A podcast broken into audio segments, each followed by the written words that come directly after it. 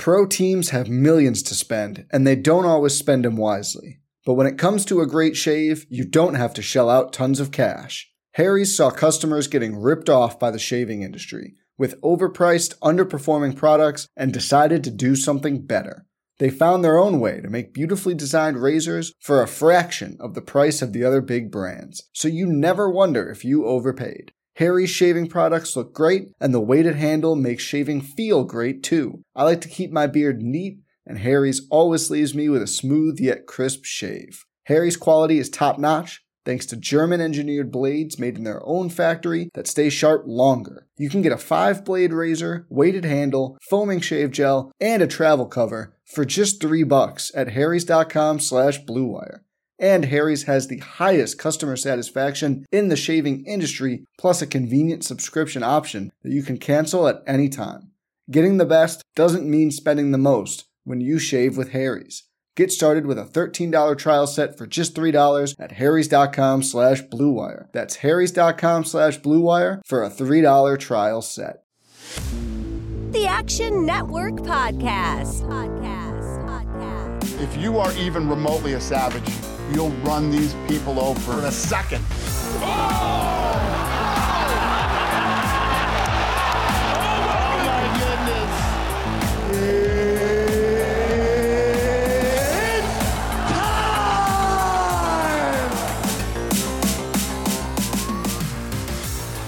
Welcome into the Action Network podcast presented by FanDuel. I'm your host, Brendan Glasheen, joined by Sean Zerillo and Billy Ward. In this episode, we're breaking down UFC on ABC this weekend from the VyStar Veterans Memorial Arena in Jacksonville, Florida.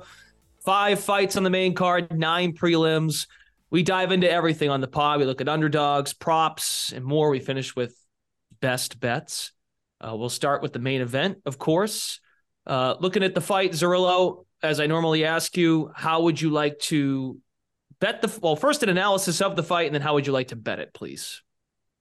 Yeah, really good fight between Ilia Topuria and Josh Emmett. Um, should mention off the bat, I might be a little biased, but there's three or four guys in the UFC, three or four male fighters in the UFC who I think pretty confidently will fight for a belt one day and also wear a UFC belt one day. Ilia Topuria is one of them.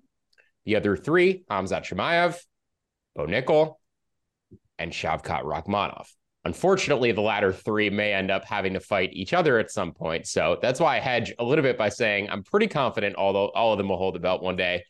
But the dynamic there was Shavkat, Bo Nickal, and Hamzat potentially all fighting maybe at middleweight at some point, I think makes that really interesting. But going back to this featherweight matchup, how I view Ilia Topuria. Uh, first off, he's 12, 13 years younger than Josh Emmett. Emmett also was dealing with some injuries in that last fight against Yair Rodriguez, was finished via submission, which was a bit unexpected considering Yair tends to knock people out, showed some pretty slick submission skills, but he beat Emmett up. Emmett looked kind of slow, a bit aged. I mean, he is 39, and when you lose fractions of speed at the lower weight classes, as we've discussed before, weight classes honestly below 170 uh, even 170 and below. We've seen the data with regards to champions over the age of 35 and how they perform in title fights. And being 39 years old at featherweight is a detriment. Uh, so Topuria should be faster, should be more athletic. Josh Emmett hits extremely hard and he tends to land on everybody. He has the most knockdowns in featherweight history. He has 11 knockdowns and he's put people out cold. And Topuria has been wobbled in the past, gotten a firefight with Jai Herbert, wobbled by a head kick, nearly finished, ended up rallying that fight. Topuria is the better fighter. He's more skilled. He has the grappling upside here, but Emmett hits extremely hard. We've seen Topuria get hurt in the past, and Emmett is the better wrestler. So he should be able to counter wrestle, keep things on the feet. I would expect at least early. But if this fight hits the mat, I think Topuria is actually going to finish him pretty quickly with a submission, which is why you see this underjuiced so aggressively. In terms of how I want to bet it, if I'm playing the Emmett side, Emmett by knockout plus 470, prefer to his money line. If he's going to be landing the type of shots he needs to land, I would expect him to be able to put Topuria out. Emmett round one, 12 to 1, also interesting for the same reasons. His effectiveness should wane the longer the fight goes. He should carry that power, but I think his highest likelihood is finishing it in the first round. Concerning Topuria, did get wobbled in that Jai Herbert fight. He actually, though, has a pretty methodical approach and good process. He doesn't always rush in. Um, you saw the way he handled Ryan Hall, taking him to the end of the first round before finishing him, the way he sort of dismantled, beat up, and then submitted Bryce Mitchell. He's pretty measured, and I don't expect him to look for the finish right away, especially in a five round fight. Never been in a five round fight before. Did show slight cardio concerns in his UFC debut, where he came in on short notice. So, going to be, I would say, relatively cautious early, but I would expect him to look for his openings and then eventually progress and finish Emmett Topuria inside the distance, too juiced for my liking. I made it about minus 230. You could bet it at minus 250. Would not play that. I mentioned the Emmett props. The way I played Topuria, I think his first round prop, prop is D juice, getting it at plus 150, wherever it is. It's too low. Uh, but Topuria round two plus 470, round three, 10 to 1. I think those are better options, kind of with the way I see the pace playing out, him taking it cautious, feeling out the process for the first couple minutes, and then getting a bit more aggressive in his pursuit of Emmett. So Topuria round two, round three, sprinkling a little bit of both. And then I'll probably play his money line in parlays as well, bit to Jen. But, you know, the guys who I view as future champions, I'm going to find ways to bet them until they have that belt around their waist. The guys who I think are fraudulent, who may be viewed as title challengers, I'm going to find ways to fade them on their potential ascent up the rankings. So just another one of those, you know, general MMA batting strategy type things I'm going to hold. If I think you're a champion, I'm going to keep betting you. I don't really care what the money line looks like. I'm not going to go and lay minus 350 straight on Topuria, but I'll probably have action tied to some, you know, MLB favorites or other things that catch my eye on Saturday. All right, nice tease for the baseball content. Which, by the way, you can catch these guys in the action app with uh, Billy Ward's got the Yerfy and Nerfy. I had to think about how to pronounce Yerfy, but because often people bet Nerfies. Anyway, um, Billy Ward's got his uh, luck ratings up at actionnetwork.com. He breaks down the card and evaluates if the line is fair or he sees value elsewhere. So, Billy, with Zerillo's analysis in mind, what are you doing for Emmett and Topuria? Yeah, you know, I said in the luck ratings, I wouldn't be surprised if this one moved a little bit more towards Topuria since Monday, and it has like 20 or 30 cents, nothing crazy. I think we see that a lot with heavy money line favorites where just the sharp money kind of comes in late and pushes the side up a little bit. Mm-hmm. But I did want to correct Sean on something here. Josh Emmett is only 38. Let's give the man a break. He's not quite 39 yet.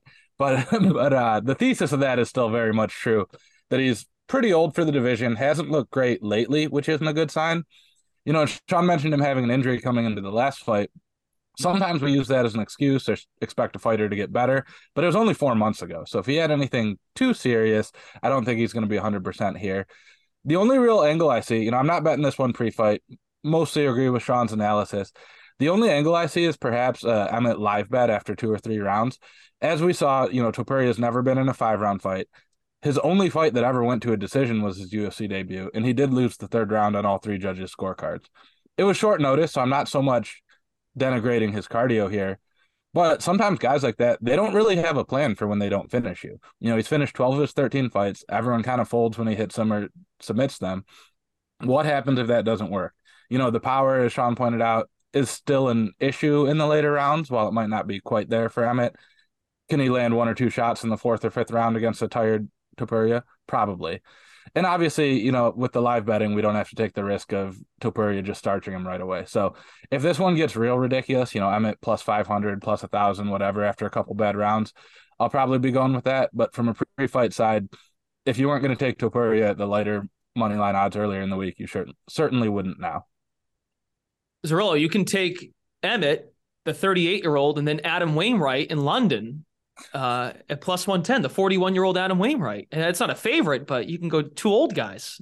Maybe uh maybe an adjusted uh over for that London series where we're gonna get a bazillion runs. Uh the two games that we played there a couple of years ago, I believe the average final score finished at about 20 runs combined. Uh so maybe an adjusted total with the Topuria money line to bet against the old guys here on Saturday. Yeah, yeah. Take take the over on the runs in London, but you might want to lean under in the rounds. But it makes the juice on the under rounds in this fight uh, not too bad if you take the over in the uh, London series to make the and you know it's and it's like the dynamic of the fight i think is what's really interesting too with in terms of how i'm playing the round props uh, i know dan stupp our mma editor he's playing the fight to start round two i believe at minus 150 that's a bet i considered making um you know i i think the slowest pace is going to come in the early feeling out process and it's kind of up to Topuria to dictate. We've seen Emmett in these other five round fights with Calvin Kattar he's kind of content to stay on the outside, play that range kickboxing match, land the more impactful shots in each round, and doesn't need to get knockouts to win. You know, he gets knockdowns to secure rounds or he lands the more impactful punches. But yeah, I think it's up to Topuria, you know, the type of pace that we're going to see in this fight, which is why I'm hesitant to play the the unders, the under two and a half, which is juiced up. I'd rather take long shot prop odds in this fight. There's a lot of bets here that are really juiced up. So Emmett knockout plus 478 Topuria round two, round three, plus 400, plus 1000. I, I think those are the best approaches. It's a uh, it's a well lined fight, but something that I think you could justify taking big plus money stabs at. All right. Apologies for the folks that aren't baseball people. We couldn't, we meaning me to a degree. I mean, Zerillo started it, but we couldn't help ourselves. it's Um, my fault. Blame me. All right. On to uh, underdogs that we like on the card 14 fights, as we mentioned, five on the main, nine prelims. Zerillo, favorite dog. Is this a good card for underdogs, generally speaking? Yeah, I love this card for underdogs and I love this card for unders, finish props. I think this is going to be a violent card and I think there's some good plus money opportunities on here. I'm actually going to go out two favorite underdogs in this card because my best bet is also an underdog, but these are the two other underdogs that I'm playing. The first being David Onama against Gabriel Santos. David Onama's last fight against Nate Landwehr. We talked about Nate Landwehr the last time I was on the pod for the pay per view. Onama basically knocked him out twice in the first six minutes um, and then gassed himself out trying to finish. And that is a pretty common outcome when the finish doesn't occur. The guy who over pursues the finish, his cardio falls off of a cliff. We've seen decent cardio from Onama in other fights. I think he just fully cardio dumped there. And if that was a knockout, you know, if if the fight had just ended there and some referees would have stopped it, we've seen Nate Landwehr in similar positions get stopped in the past. So if that had been a knockout, what is the line here against Gabriel Santos? It's certainly not plus 200. I think Onama hits harder. He's got a four inch reach advantage. Yes, Santos has the grappling upside, but that's baked into the line. He's the favorite because he has the grappling upside. If this stays on the feet for extended stretches, it's going to be extremely close. It's probably going to look like a pick 'em fight. Happy to take Onama at two to one, especially with the reach advantage. I think he's the better striker, and he certainly hits harder, damage, prioritize damage. With the crowd there too, they're going to be cheering for Onama. So give me David Onama two to one. I think this would be closer to a pick 'em had he won that fight against Landwehr. And then a similar story with Cledson Rodrigues going, um, you know, second fight of the card against Tatsuro Taira. He did miss weight, Cledson. Also missed weight in his last fight, so keep that in mind. Cardio, third round may not be the best in terms of lasting throughout the fight, but I think he's got the striking advantage here. I think he has a clear power advantage here against Tatsuro Taira. Taira is a master of the back take. And when he wins, it's going to look fairly dominant because he's just going to hold his opponents in one position or finish them basically for the entire fight. But if Rodriguez is able to escape out of that position, and we we talked about a similar dynamic with Raul Rosas Jr. taking the back, right? You know, going into that fight. And is his opponent going to be able to escape that position? Well, he was, and Christian Rodriguez ended up dominating the fight. I think a very similar dynamic here. If Cledson is able to avoid the body triangle, I think he's going to be extremely competitive, if not dominate, especially on the feet. He's got a big power advantage. He reminds me kind of of a young Douglas Silva de Andrade. It's all aggression and craziness and wild, explosive techniques, but that's the kind of stuff that is relatively friendly to judges. And again, uh, I'm not sure if this is in Billy's luck ratings piece. So I'm curious to hear if it is, but had a split decision loss to CJ Vergara, was a live favorite at the end of the fight, was a live favorite throughout the fight. That split loss, if you flip it back to a win, what is the line here? Probably closer to a pick 'em than two to one. So Cledson Rodrigues at plus 225 against Tatsuro Taira, David Onama about plus 195. Both guys who I think have a grappling deficiency relative to their opponents, but extreme power upside and should have better optics on the feet. Yeah, thoughts there, Billy? I know uh, Zerillo kind of mentioned those. I don't think you have those in your piece, but any quick thoughts? No, didn't touch on those. One thing I do want to mention based on Sean's analysis, um, with Rodriguez missing weight, a lot of states where if you miss weight, that's just it. The first time you weigh in, that's your official weight. You pay your fine, or the fight's canceled, or whatever's going to happen happens. That is not the case in Florida. Florida, like some other places, allows you either a one or two hour window to go back and try to continue to cut weight, which I think that's a huge disadvantage for the fighter that has to do so, especially a fighter like Rodriguez who missed weight in his last fight and could be in danger of losing his job. He's probably going to really work to get that extra weight off. But that that's really tough because his opponent is back there with his Pedialyte and his Gatorade and his pasta and whatever he's eating, while Rodriguez is still sitting in a sauna sweating out more for another hour or two. Which also plays in to my favorite underdog, which is Jack Jenkins. He's fighting Jamall Emmers. Emmers, another guy that missed weight, but chose to take the option of continuing to try to cut rather than forfeit the penalty right away that was one I did cover. I didn't cover it in my luck rankings. I made the tweet saying I thought we got some free CLV on Jack Jenkins. I could not have been more wrong. This one went the exact opposite direction, but I'm honestly surprised. You know, Jack Jenkins, short, little, stocky featherweight from Australia, used to play rugby, great cardio, great output. You know, huge shades of Alexander Volkanovski here, and he's fighting a tall, skinny guy in Emmers. Both have a good wrestling background, and Emmers has 100% takedown defense in the UFC, but he was fighting straight grapplers who just telegraphed their shots and made it obvious what they were trying to do. Jenkins has some of the best transitions I've ever seen between striking and grappling. When his opponent steps in with a shot, he changes levels, disguises it like a body punch, puts you on your back, does really good work controlling it. We've also got a huge cardio advantage there. Like he just has tremendous output down the stretch of the fight. But the biggest thing is Emmers got his knee absolutely shredded by Pat Sabatini a couple fights ago. And he won his fight coming back from that after 18 months, but did not look like the same kind of athlete. Like rather than being snappy and bouncing in and out of range, he's kind of pawing on stuff. He doesn't quite have that speed and that pop. And you just never know with a fighter like that. Is he ever going to recover? Is he ever going to get that athleticism back? Which makes it really tough for a guy like Jenkins, who's bouncing in and out, huge output, you know, fast feet, moving all over the place, bigger cage too. So the injury factor plus the fact that we have the weight miss and Emmers is probably back there, you know, still trying to sweat while Jenkins is recovering. That's more than enough for me on Jenkins. I was happy to take him at plus 140 earlier in the week. Very excited at the plus 180 we can get now. I just want to mention I don't have action on this fight, but Jamall Emmers was my best bet in his last fight against Khusein Askhabov.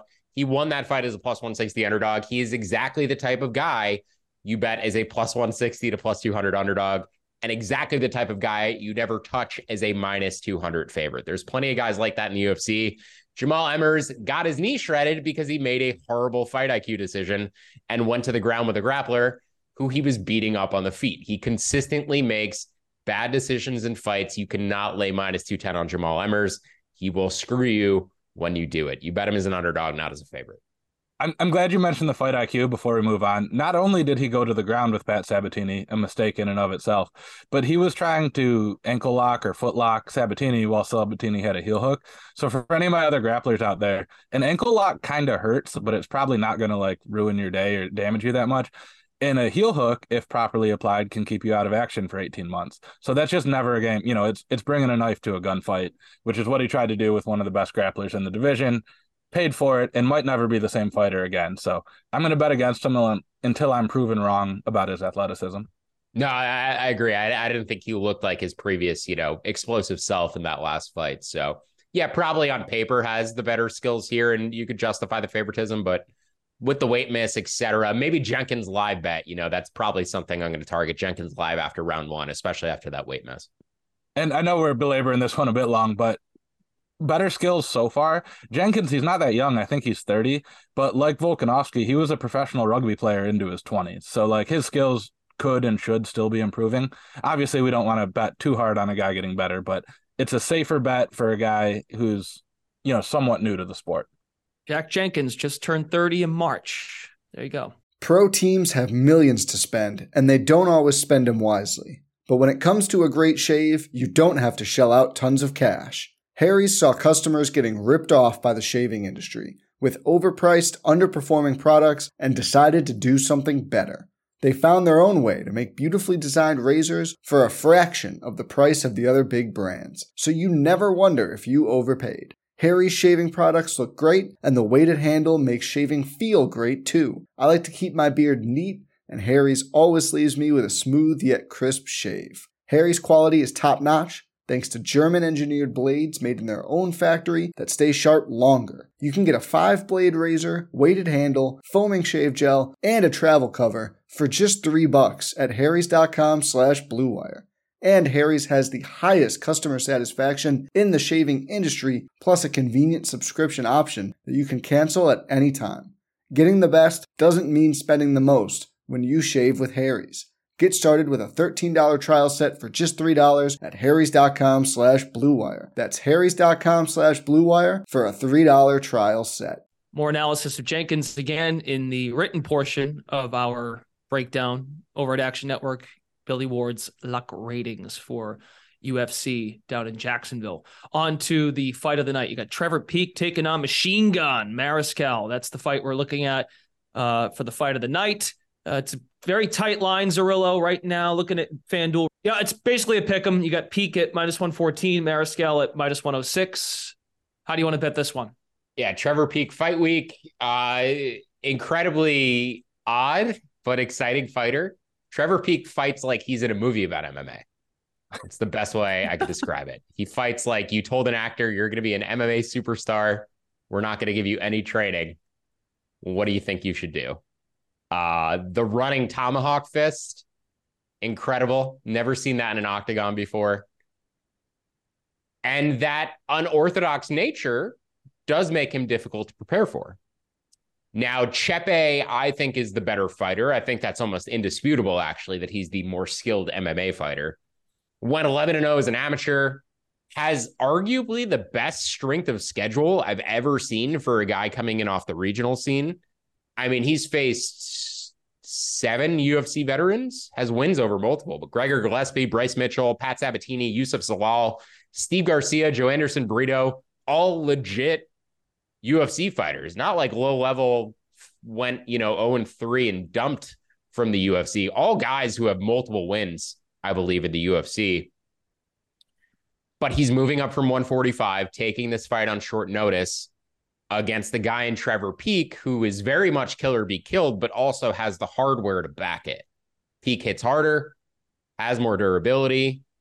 Chepe either needs to play the outside kickboxing game and outpoint him over 15 minutes, or probably find a way to either club him, sub him, or grapple and submit him. Uh, do not expect that from a fighter whose nickname is Machine Gun. Expect him to jump right into the fire exchange. And I think somebody falls pretty quickly. So the under one and a half super juiced up here at minus 175. I think you could justify it given the pace that I expect to see, the short notice nature of Chepe coming in here. Probably going to look for the kill early. And Trevor Peek, this is his first time, I believe, fighting in front of a crowd for the UFC. Uh, I think, you know, he won on contender series. And then his last fight, I believe, was also in the Apex, was it not? So going to be looking for a kill as well. Uh, yeah, both fights for Peek were in the Apex. So yeah, I, I think the crowd is gonna force just an insane pace here. Um, and given the lack of defense on Peek's side, the lack of care, it's just it's so likely that this finishes unless you know they they both show zombie chins for seven and a half minutes, and that seems unlikely. So the fight to end inside the distance is super juiced, but I think if it occurs, it's going to occur early. Billy, how do you want to bet this one? Are you into Yeah. Trevor Peek? Uh, I'm not betting Trevor Peek. Allegedly, and I heard this listening to uh, or watching some tape on him. His pro debut, somebody said, "Do you want to go have a fight or whatever?" And he was surprised to show up to an arena because he thought someone meant like in an alley somewhere, which tells you a lot about his fighting style. He's, "Oh, you mean like an actual fight with gloves, not just some guys." But uh, and also eight UFC fighters on Mariscal's record. He also fought Carl Deaton, who's Mhm. 0 and 1 in the UFC, so you know doesn't quite count. But eight of his, I believe, 19 pro fights came against future or past UFC contenders, which is just ridiculous. But I'm actually playing it the other way. You can get Marshall in round three or by decision at plus 410. I also like, you know, some SGPs if you have that available and over low minutes to get them up to plus money. If I'm Marshall's camp here, my whole plan is just wait out whatever craziness and running hammer fists we're going to see from Trevor Peek. Maybe try to stick him up against the fence, take him down, just kind of ride out that storm because there's no way Trevor Peek can do that for 15 minutes. I was shocked that he did it for five minutes, getting the finish at the end of round one in his last fight. So yeah, Mariscal's an aggressive fighter. Yeah, he's coming in on short notice. But if he has any kind of preparation for this one, that should be the plan. Whether you actually execute that plan, whether the excitement gets to be too much for you is a different question. But the round three or decision line is plus 410, which is like prop squad style odds, which I'm really surprised by because I do think Peek is probably the sh- side early in this one with Mariscal coming late. And if you want it a little bit less juicy, you know, take it round two and beyond at plus 175 or so via SGP. I like that as well. Good card for underdogs. Good card for live betting as well. I mean, Mariscal yeah. easy live bet after round one, given how Peek fights. So Jack Jenkins, Jose Mariscal. Like, I, I have like six live bet opportunities on this card. I think it's really good card for live betting. I hesitated on the live bet on this one just because it's happening at like 1 Eastern, 10 a.m. Pacific time. So I don't want to, you know, the main event, I go, okay, you guys should be watching by then, but this is starting pretty early. Okay, good to keep in mind. Again, to follow the, we'll talk about this. We always talk about this, but follow these guys in the Action Network app because if they're adding stuff live, that is when you want to be in the app when you can see when picks are being made. Uh, on to the prop market, Zerillo. What do you like for this week? Yeah, uh, a lot of finish props on this card for me as well. Um, and probably my favorite amongst them is Randy Brown and Wellington Turman to end inside the distance. You could get that at minus 175. I projected it closer to minus 200. Turman moving down here from 185 pounds. He has a wonky chin. So does Randy Brown. Brown has a six inch reach advantage. And with Turman moving down from middleweight, Brown should have a pretty severe speed advantage as well. Uh, I, like Randy Brown quite a bit as fighter. I think Billy does too. He's just really fun to watch, smooth movements but he puts himself in danger too with the way he exits the pocket, tends to rely on head movement as opposed to actually protecting himself. So he's capable of getting caught as he exits. Uh, but also Turman and Brown both are very slick submission grapplers as well. Um, we've seen Turman getting beat up in the past, pulling a armbar off of his back against Misha Cirkunov. Brown is able to club and sub people, lock in things. So there's a lot of ways this fight finishes. Both guys are pretty violent in terms of their style. Even though Brown's a bit more slick, I'd say he's the better point fighter of the two. But if he's connecting on Turman, I think he's going to wobble him and hurt him.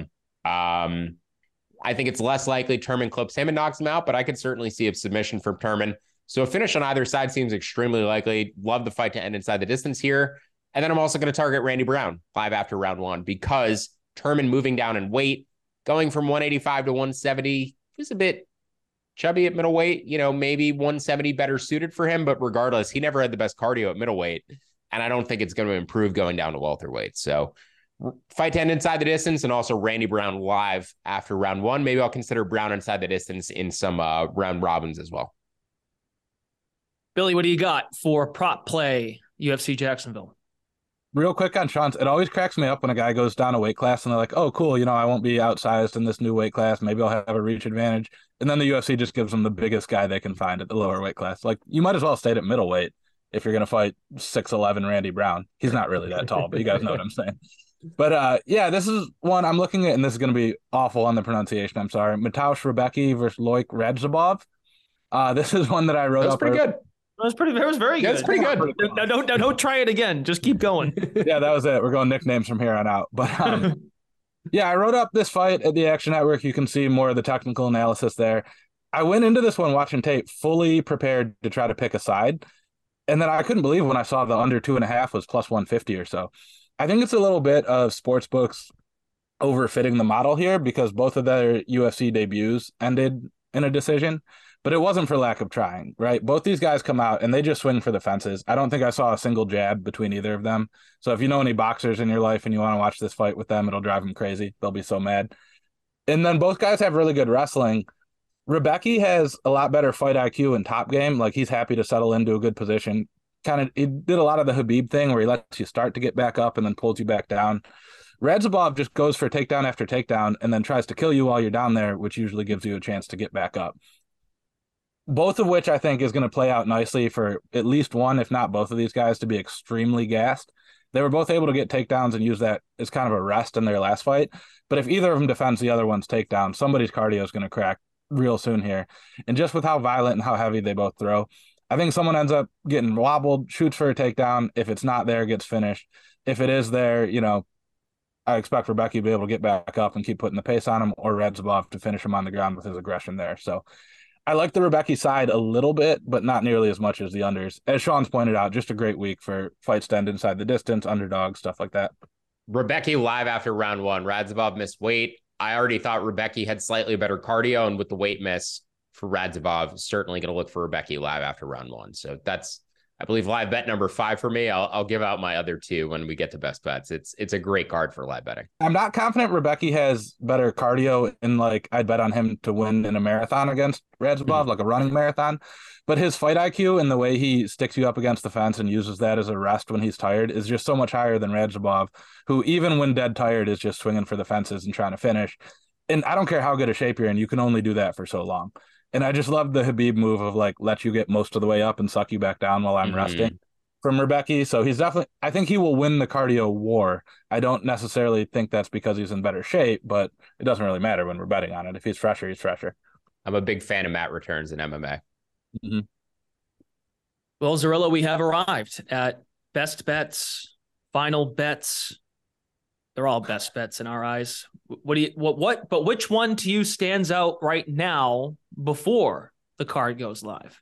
Yeah, yeah, Cedric Dumas plus 155. It is my favorite bet. I didn't necessarily increase my stake on it or anything because I think he's going to be a phenomenal bet live after round one. I actually think he's the best live bet on this card on a card full of great live bets. My final live bet, by the way, Brendan Allen live after round one in his fight against Bruno Silva. Just want to throw that out there because I've given out the rest of them.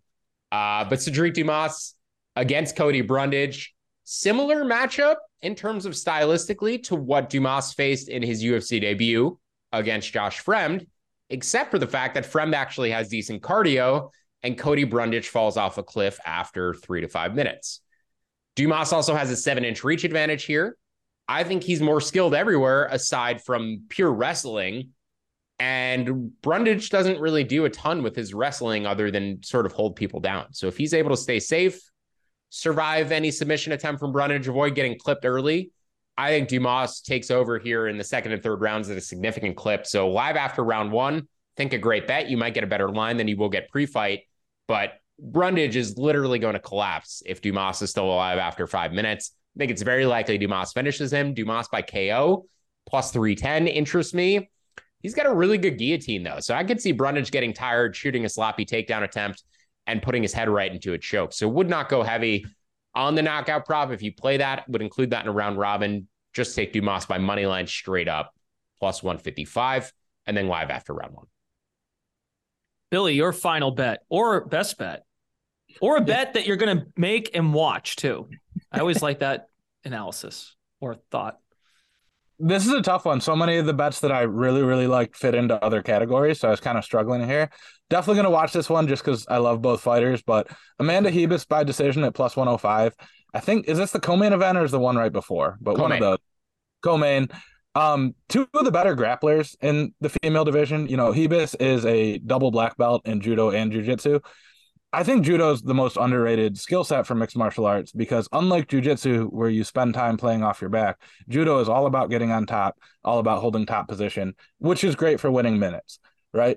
So I think she's going to have the ability to take Barber down here. She'll probably get clipped a little bit on the way in. And the money line has gotten way too far here on a fighter in Ribas who doesn't really finish anyone, and Barber doesn't really get finished. You know, she made it through with a torn ACL against Maycee Barber, made it all 15 minutes. So this is one of those where if you think Ribas is going to win, you might as well, at the very least, take the round three or decision at slight juice or the decision specifically at plus money. Because if she wins this one, I don't see her just starching Barber early, and you know the money line is pretty heavy now. I actually kind of like Ribas by sub, uh, and I, I, bet the fight to end inside the distance as well. We've seen Ribas get clipped in the past. Barber fights absolutely insane, especially in the second or third round. She re- really picks up her pace, so I could see her getting sort of aggressive, you know, attritional base stoppage, maybe late, but I think Ribas very live for a submission here. Uh, Barber gets taken down three, four times in every fight she faces a grappler. So I think Ribas is going to have, as you said, position on top, but I think she's going to have opportunities to finish as well. So maybe a submission or decision line. I think a knockout's fairly unlikely, but submission or decision could be a good way to play her. Uh, but in in a round robin, I'll probably have Ribas by submission plus 500. I, could see that. The one thing that kept me back from that is since her split decision loss to Chookagian, she just came out and said like she wants to win minutes. She's realized that that's a part of the game. And Barber's just a competent enough grappler that unless she's totally gassed in the third round, which you know if you play the three or decision line or you know over certain minutes SGPs, there's other ways to include both of those if you agree with Zerillo's analysis. All righty. Folks, remember this card starts in the morning on yeah. Saturday at 11:30 a.m. So when Zerillo puts uh, Wainwright and Emmett, and he makes that bet that I suggested early, I'm joking. Um, be be up and at it because well he he, he didn't say no, so maybe he will. No. um, so 11:30 start for the prelims. Main card starts at three o'clock on ABC, ESPN ABC. It's your coverage for UFC Jacksonville. And all joking aside, you can find coverage uh, from these guys as well on the baseball front. Uh, London series, NRFI, YRFI for the weekend, and also any games going on tomorrow after the London game at one o'clock. So, uh, for Sean Zerillo, Billy Ward, Brendan Glasheen, thanks for tuning in, everybody, to the UFC betting preview here on the Action Network podcast presented by FanDuel. You all have a tremendous weekend. Enjoy the card, and we will talk to you again next week. Action Network reminds you please gamble responsibly. If you or someone you care about has a gambling problem, help is available 24 7 at 1 800 Gambler.